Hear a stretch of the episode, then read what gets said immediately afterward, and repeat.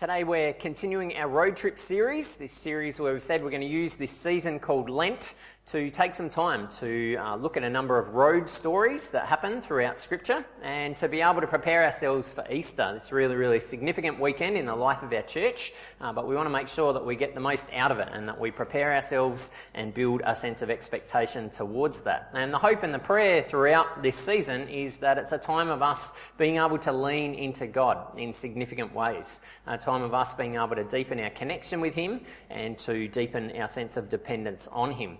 And so, uh, over the last couple of weeks, we've looked at a couple of road stories. So, two weeks ago, we looked at Jesus taking the road out into the desert and what it looked like for him to make that really significant choice to decide whether he was going to re- rely on God's provision or whether he was going to rely on what he could do himself. Then last week, uh, we looked at the story of Bartimaeus, and we had a look at this amazing, miraculous thing that happened in his life as he was healed from blindness. But particularly within that, this question that Jesus asks, What do you want me to do for you? And so we've been wrestling with what it looks like for us to answer that same question that Jesus might pose towards us. Today, we're going to go off road a little bit and we're going to take a bit of a journey and a road trip through some fields of wheat, uh, which is coming up. One of my favourite musicals is Les Mis. I thought about saying one of my favourite books is Les Mis, but they'll be lying because I have never read it. And I am not ever going to read it because Ali actually read this book over a period of about six months, because I don't know if you've ever seen it, but it's about this wide.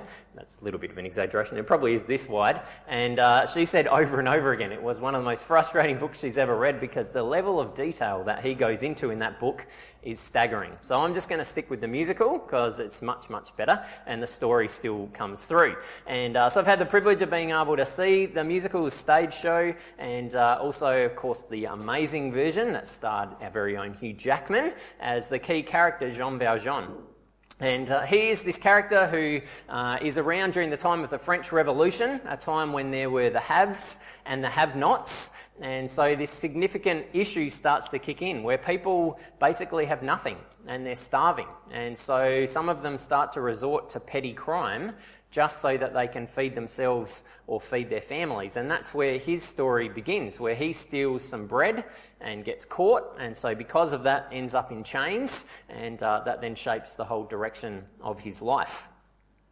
The first fleet that came out to Australia came in similar circumstances. In England, in the uh, 17th, 18th century, there were the haves and the have nots. And most people would agree that England was actually heading towards its own French Revolution if something didn't happen, because there were a lot of people, again, who were starving and resorting to petty crime. And so people would steal bread to feed their families, they would steal handkerchiefs to be able to sell so that they have enough money for food. And so the government decided that they needed to do something about about this to stamp it out so that they didn't have a revolution.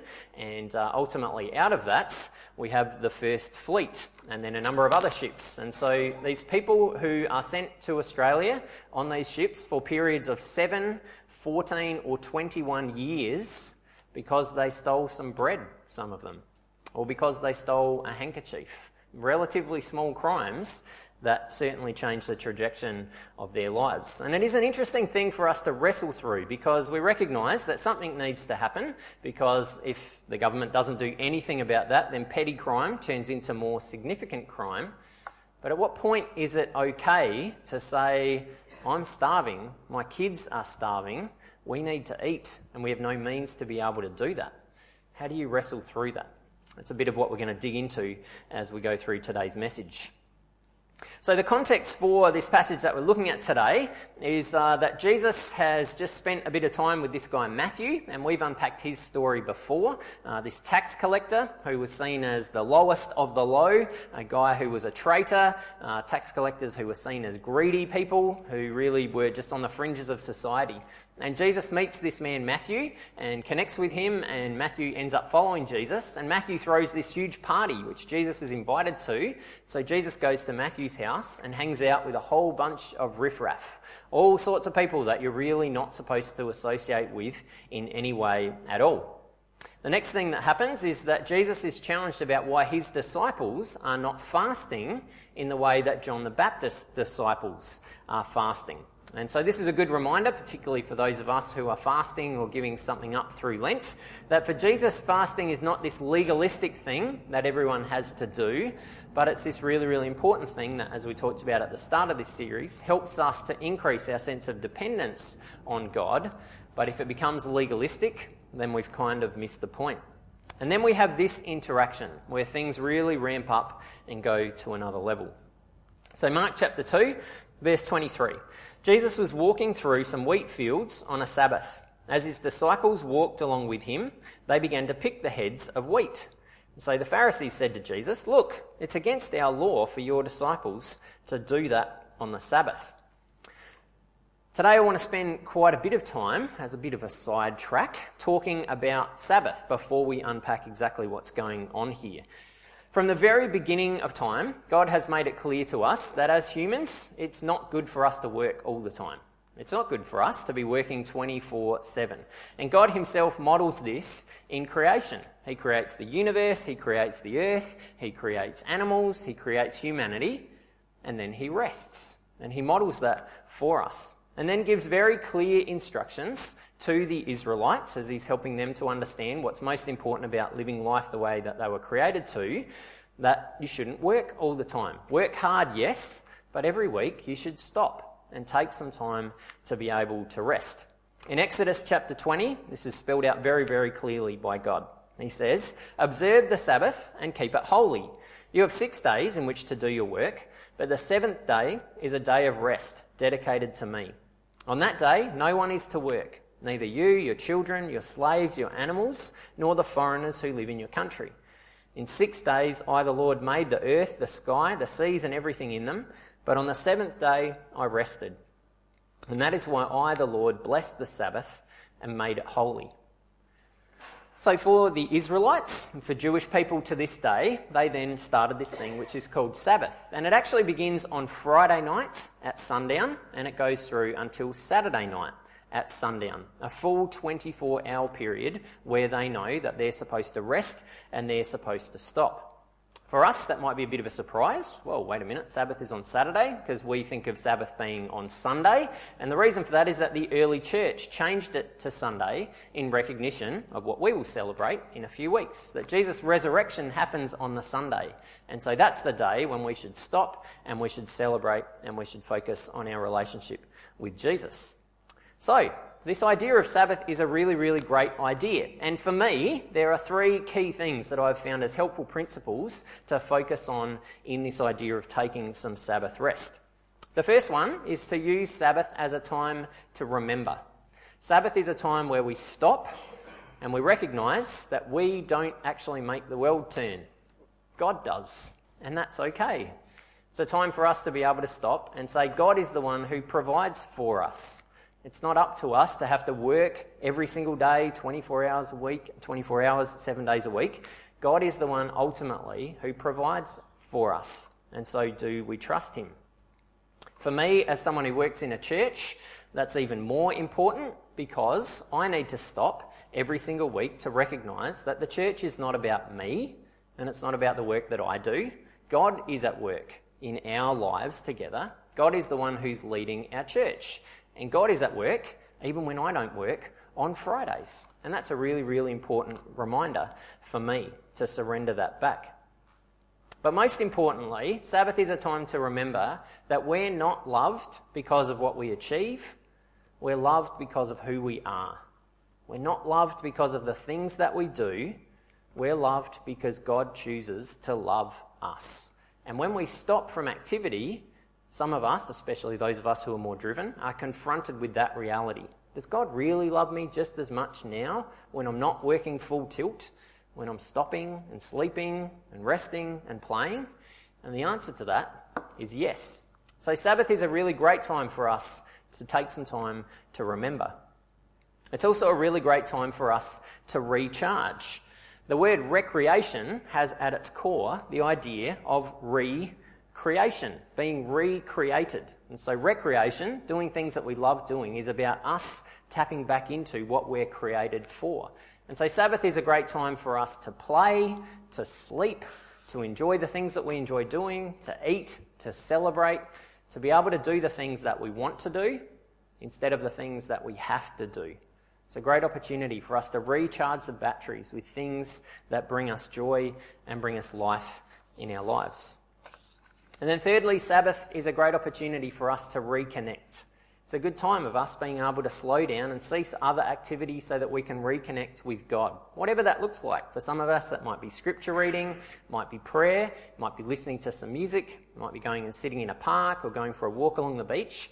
But it's a time to be able to just lean into our relationship with God and to be able to find rest in that place of reconnecting with Him. But it's also about reconnecting with the people that are important to us, reconnecting with our families, reconnecting with our friends, and being able to have fun together, being able to eat together, being able to celebrate just what life is all about. And all of us need those things on a regular basis in our lives. And I would argue that more than ever before in our culture, these things are absolutely crucial. We need time every week to stop and to remember, to stop and recharge, to stop and reconnect because we have mobile phones, we have the internet, we have shops that are open all the time, we have noise and activity that's constantly coming at us. And so, more than ever before, because in past eras we've had the opportunity to stop because there was literally nothing else to do. Now there is plenty of other options of what to do. And so we have to make conscious choices about leaning into this idea of Sabbath. Now, I do want to say that Sabbath doesn't have to be a 24 hour block. I think that that's the most healthy version of what it looks like, but I do know that there are lots of people who practice Sabbath throughout the week. And so I'm going to take an evening here, a morning there, an afternoon here to be able to focus on these themes. And that's perfectly fine as well. The question is, are we taking the time to do it somewhere? Not, is it exactly a 24 hour period? So, as we come back to our interaction today, we see that this beautiful thing that's called Sabbath, that was created for us to help us be the best that we can be, had become very, very distorted over time.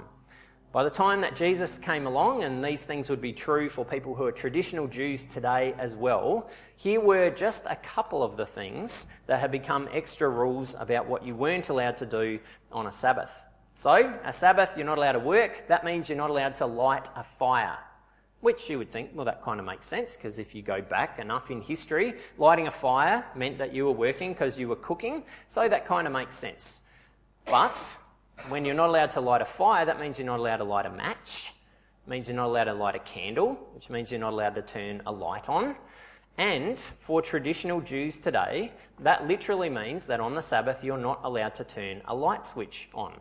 Because technically, that's creating a spark, which is creating light, which is work. So you're not allowed to do that. You're not allowed to turn your oven on because that's cooking. And so, and this is true, I made sure I double, triple checked it. You can buy, sab- uh, you can buy ovens that have a Sabbath setting on them so that you can still use your oven and not break the Sabbath, which is fascinating in itself. Traditional Jews today will also unscrew the light from their fridge so that when you open the fridge door, a light doesn't come on. Because again, that's a light, which is going back to lighting a fire, and you're not allowed to do that. So these are all things that are work. You're not allowed to do them. You also weren't allowed to carry anything from your house to a public place or carry anything further than a certain distance. So there's a recognition that obviously we have to carry things sometimes. But if you're taking something from your house somewhere else, well, that's probably work. And if you're carrying it further than a certain distance, then that's probably work as well. Again, for a traditional Jew today, that means you're not allowed to carry anything in your pockets. So if any of you have car keys in your pockets, you're breaking the Sabbath. It's literally true. So you have to think about how are you going to do all of these things before Sabbath begins. You're also not allowed to walk further than a certain distance. Once you have worked, again, there's a recognition, you need to walk a little bit. But once you've walked further than that, well, that's actually turning into work, so you're not allowed to do it. And so you literally need to sit down and wait until the sun sets. And then you can finish going wherever it is that you're going. There's a couple of hilarious stories with Jesus in them where we see this played out because he is being harassed by some people. They're not happy with what he's saying.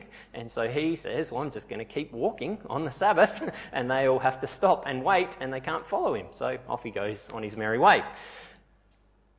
Lots of us grew up in environments where we also experienced a fairly legalistic understanding of Sabbath. I've had conversations with some of you who've shared, particularly when you were kids, about some of the things that you weren't allowed to do on the Sabbath. You weren't allowed to play outside because that was work. You weren't allowed to play cards because that was doing something that was enjoyable. You're not allowed to do that on the Sabbath. There was all sorts of rules in place that you were not allowed to do. It was a day of rest, and so you must rest. End of story.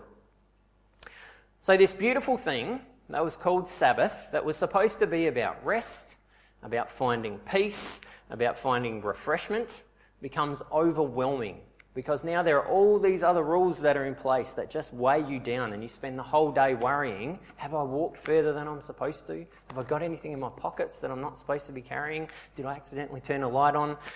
It's terrible. And the Pharisees were the people who were responsible for checking whether people were following these rules. And we give the Pharisees a fairly hard time, which mostly is justified, but their heart was generally in the right place. They wanted to make sure that people were following the rules because they were worried that people's relationship with God was at stake if they broke those rules. And so they wander around saying, You can't do that because then you're breaking the Sabbath law. That means your relationship with God is in jeopardy. But sadly, it means that they've missed the whole point of what's really going on.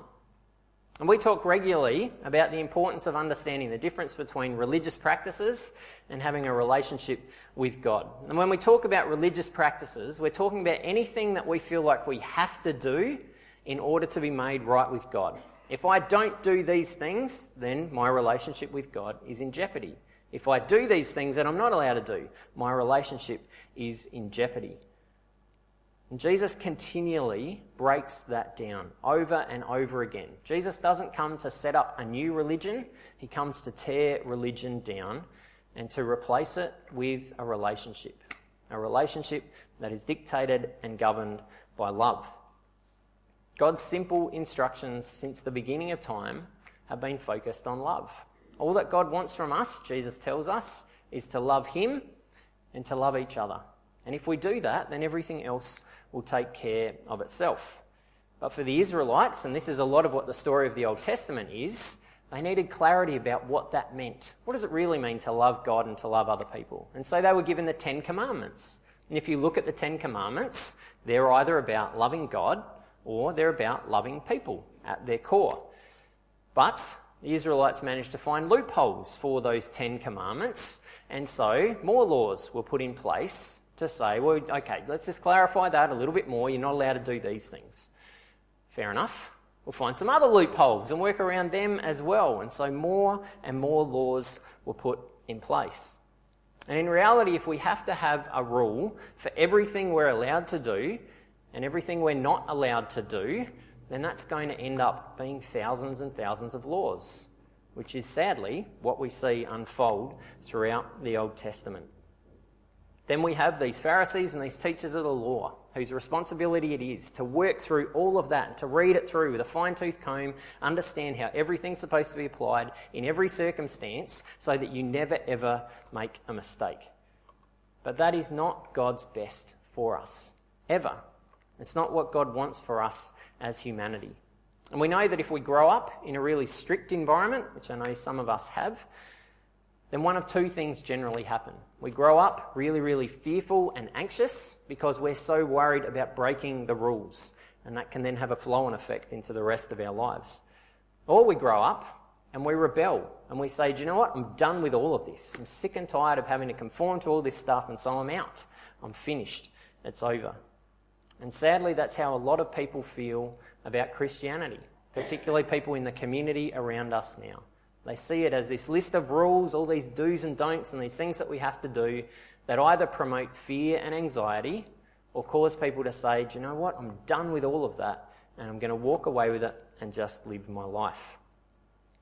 And so, a helpful concept to understand this is the difference between the letter of the law and the spirit of the law. The letter of the law means that we have to follow things exactly. And the key question is always about what. What do I have to do, or what do I have to not do? That's what the letter of the law is all about. The spirit of the law means that we stop and we think about why as the key question. Why was this originally put in place as a law or as a guideline or as a value that is something that we should follow? Again, with Sabbath, we can look at it from the letter of the law. What do I have to do in order to keep the Sabbath? Or we can look at it from the spirit of the law. Why was this put in place in the first place? Because God wants us to find rest and to be able to find peace. The letter of the law says there are no exceptions ever you always have to do these things. Don't break the law. The spirit of the law says, What's the intent? What's the heart? What's behind that? And how am I going to live that out? And again, as we think about what it looks like for us to grow up, we know that it's completely different when we're just told a whole bunch of rules compared to when it's explained to us why those rules are important. If we're just told, don't touch the oven, don't run across the street, don't get in the car, don't get in a car with someone that you don't know. There's a whole bunch of rules, but we're kind of confused about why that is. And generally, we will explore why we can't do those things, which will end up causing harm.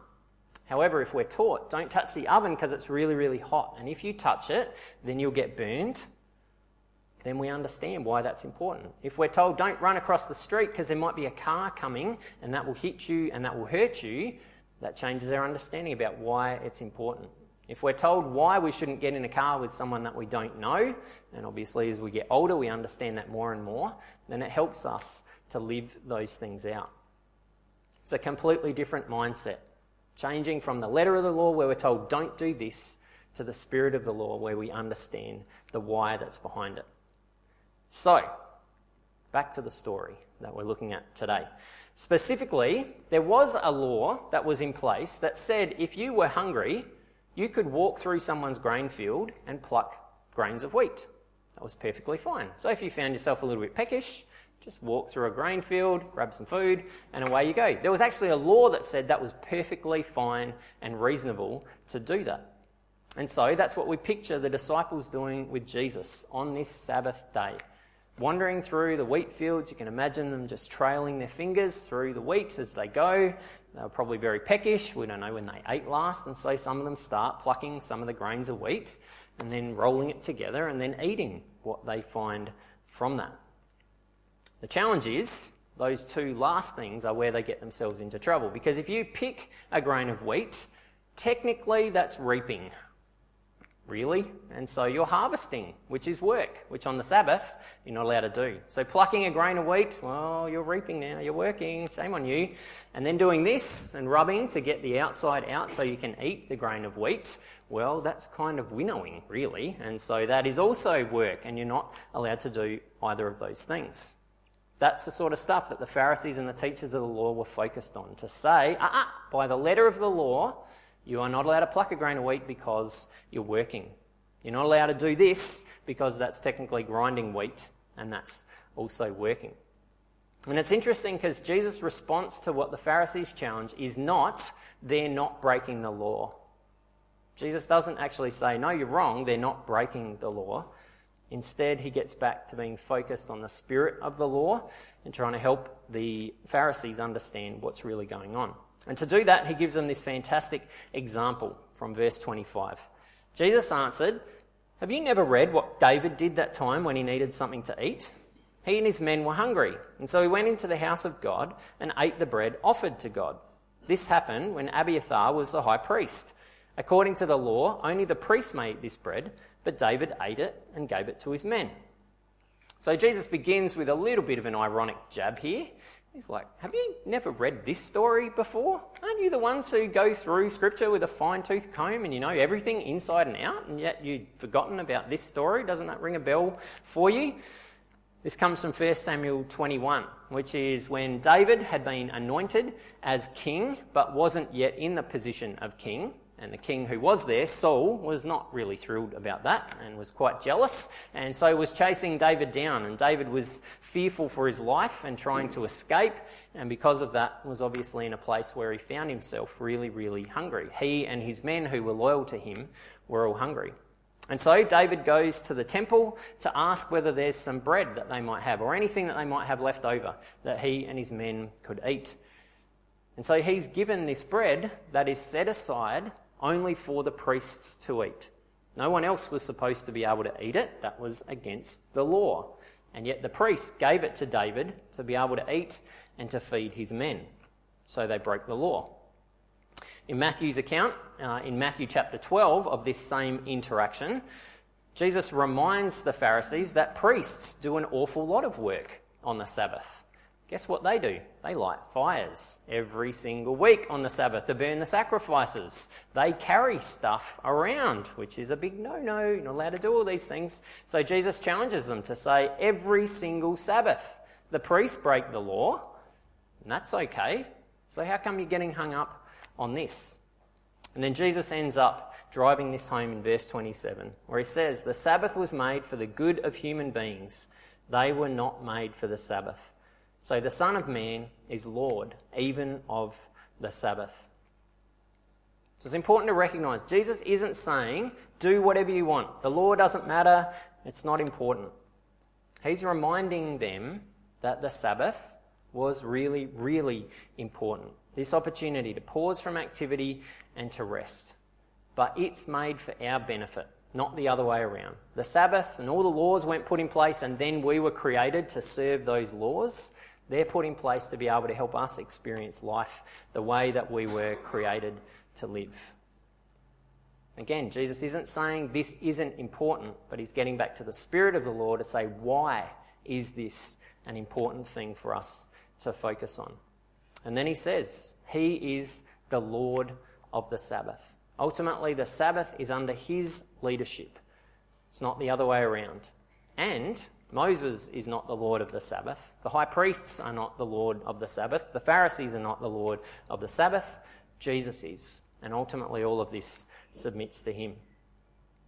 So, as we wrap up our message and get ready to transition into communion, I want to leave us with this question to reflect on as we head into this week How does the Spirit of the law set me free?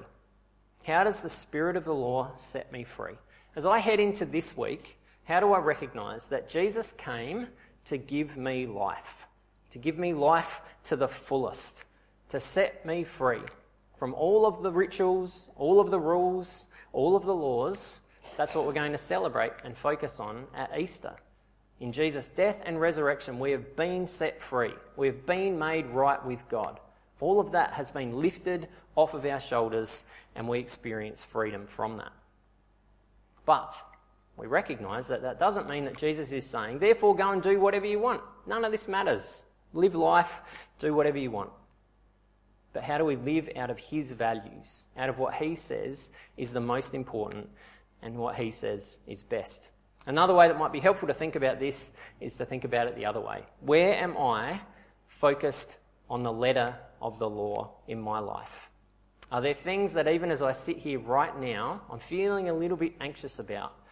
Because I feel like uh, I'm being challenged a bit to say this thing's not that important. It doesn't actually matter if I don't do this thing, or if I do this thing that I'm not supposed to do. You're saying that there's no implications of that.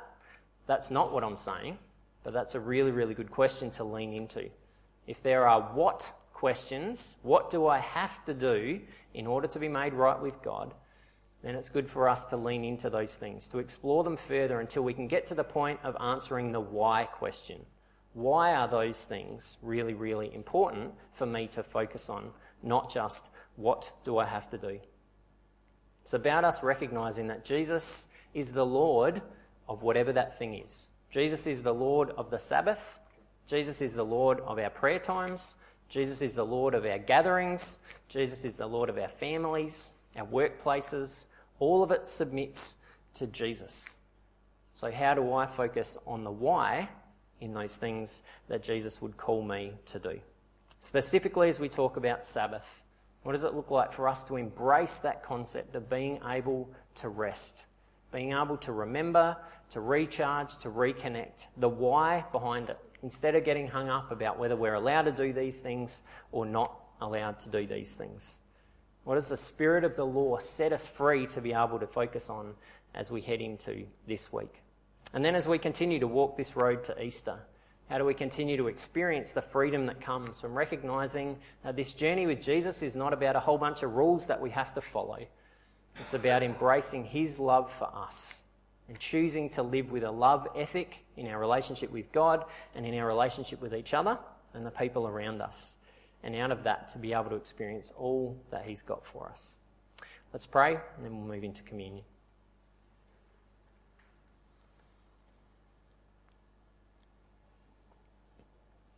Jesus, we thank you that you are the Lord of the Sabbath. We thank you that you are the Lord, full stop.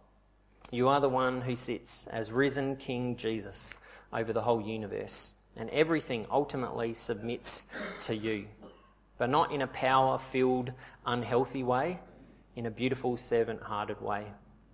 And we thank you for the complexity of what you bring into our lives. In some ways, it's so much easier to just be told the rules do this, don't do this, and then to be obedient in that. And yet you challenge us to go deeper than that. You want more than just a group of people who follow the rules. You want a group of people who are focused on love. To say, what is the most loving thing to do in every situation that we find ourselves in? How do we express our love for you? How do we express our love for each other, for the people around us, and for ourselves? And so I pray that as we step into this week, that you would continue to challenge us in those places where we can get hung up on the what questions, where we can be overly focused on the letter of the law and miss the why, miss the spirit of the law that comes to set us free so that we can live as the people that you want us to live as. People who live with freedom and joy and peace at the centre of who we are. And as we do all of that, thank you that you don't call us to be people who work constantly, who are always on, who are always focused on doing the next thing. But you want us to be people who live out of the sense of rest that you want to bring into our lives, who live out of that sense of dependence and confidence in who you are. In your name we pray. Amen.